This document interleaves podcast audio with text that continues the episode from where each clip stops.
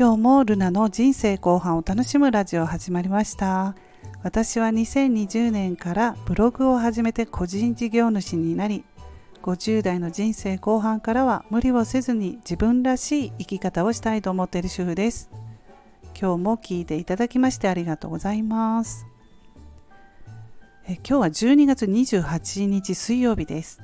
今日はスノーボードでヒヤッとした話をしたいと思います。冬の時期ですしスノーボードに行ったよっていうお話をされてる人がいましてね、えー、それを聞いて私も若い時はスノーボードにはまっていたなと思ってその頃のお話をしたいと思います。最初は私はスキーを始めたんですけれどもスキーが合わなかったんですよ。で合わなくてスノーボードに変更しているんですけれどもなぜスキーが合わなかったのかっていうことをねよくよく、えー、思い出して考えるとそのスキーに最初一番最初に行った時グループで長野県の方に行ったんですけれどもあの指導してくれる、まあ、男性、まあ、その当時20代だから男の子がまあいたんですけれどもうんあのちょっとね分かりにくかったんですよね。まあ、こうやって滑るんだよみたいなお手本でこう前に自分がこうあの進んでくれるんですけれども最初あのこけ方とかねリフトの降り方とかそういうことを私は知りたかったんですけれどもなんかこう自分がお手本でこんな感じもうできるでしょうみたいな感じででちょっとあのあの怖い怒りっぽい人だったんですよ。うん、えこれもできないの？みたいなね。本当に、まあ、そんな感じで。で若若かったからね私20代前半で。そんなものなのかなと思いながら。でも私はできないなって思っていて。あなんか私には合わないのかなと思って。まっすぐスキーやめたんですよね、うん、あんまり向いてないのかなと思ってね。であの結局ちゃんとこけ方も聞いてなかったのであの骨折もしたんですよね。その日ではなかったと思うんですけど次ぐらいに行った時かな。2回ぐらい行ったのかなスキー。骨折もしてまあ凝りました。スキーね。であのその後スノーボードが流行りだしたので、まあ、板1枚なら自分もできるんじゃないかと思って、え、アルペンかな？とか言ってね。スノーボードの用品を全部揃えて買って。であの会社の人たち若い同世代ぐらいの人10人ぐらいで、はいまあ、近隣の支店の人とか集めてね行きました、えー、男性の方が車をね何台か出してくれて乗せてもらってでその時に教えてくれた人がねすごく丁寧でスノーボードもうリフトの降り方はこうだよとか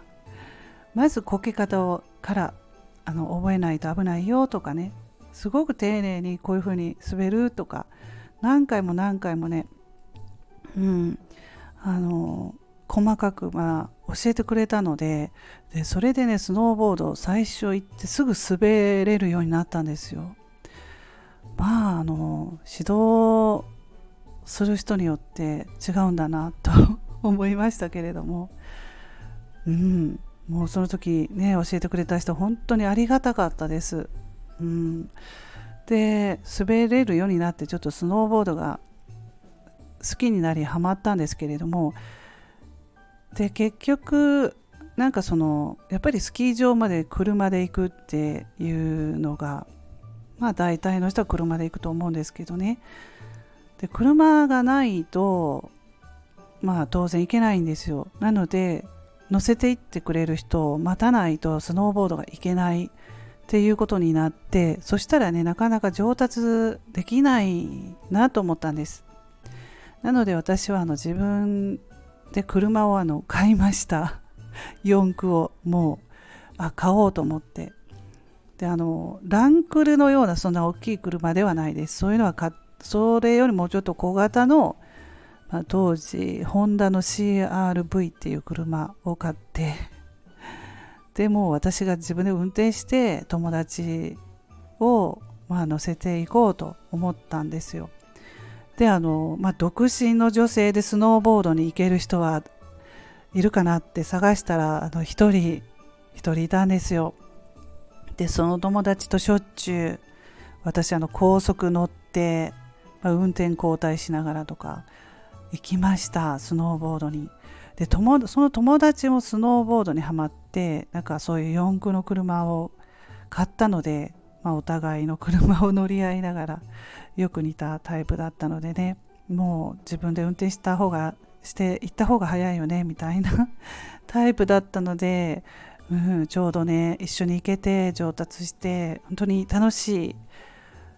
時をね過ごしたんですけれどもそれで一度ねヒヤッとしたことがありました。スノーボードに行ってね。うん。あの2人で行ってたので友達はちょっとねあのコーヒーでも飲んで休憩してるっていうことで1人でリフトに乗って頂上まで行って滑っていたんですよね。そしたらね吹雪いてきて前も見えないぐらいすごい吹雪いて周りに人がその時いなくってあ怖いなと思ってでもすごいね早くね下まで降りたんですよね急いで。怖いので。そしてあやっとなんか休憩所に行けるなと思ったらそのスノーボードの板が外れなくなってなんでだろうと思ったらねその外すところが凍ってしまってたんですよ。寒さで凍って。で板が外れなくって休憩所に行けなくてその吹雪いてる中ずっと外で一生懸命外したんですけど外れないなと思って。であのガラス越しに友達が見えるんですよ。休憩所がガラス越しだったので。ですごい手振ったりとかね合図したりとかね助けてみたいな。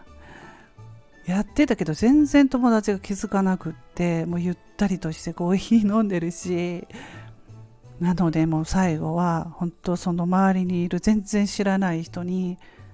助けてくださいって声をかけて板を外してもらったんですよ。でその一言が若いから言えなくって知らない人に取れないから外してくださいっていうのが言えなくてね